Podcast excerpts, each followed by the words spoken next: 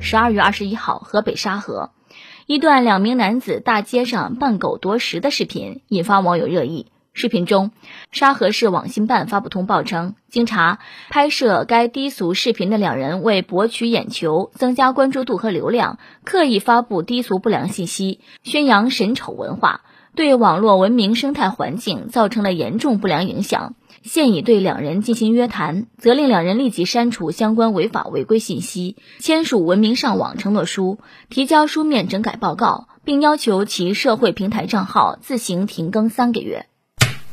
这个视频我看了几遍，一时也分不清楚到底是啥品种，所以你们这个狗办的一点都不经典。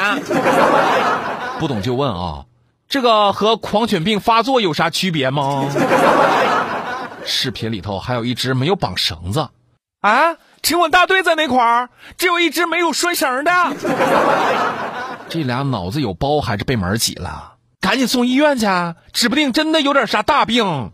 还是说年底了，怕登不上年度奇葩榜吗？不过这叫的还挺像，可惜人家狗们不一定认你这个同类哦。为了博眼球，这么不要脸，真替他们的父母感到悲哀。短视频原本是网络时代大家分享和发现美好生活的一种方式，一些短视频的从业者们为了走红，无所不用其极，毫无下限。让网友们一次次在短视频的世界里颠覆三观，咱们社会很需要正能量主播，这样的呼声不是第一次了。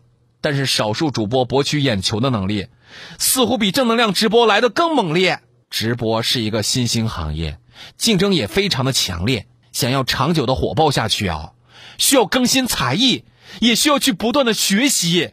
大浪淘沙，不进则退，这已经是网红当下面临的困境了。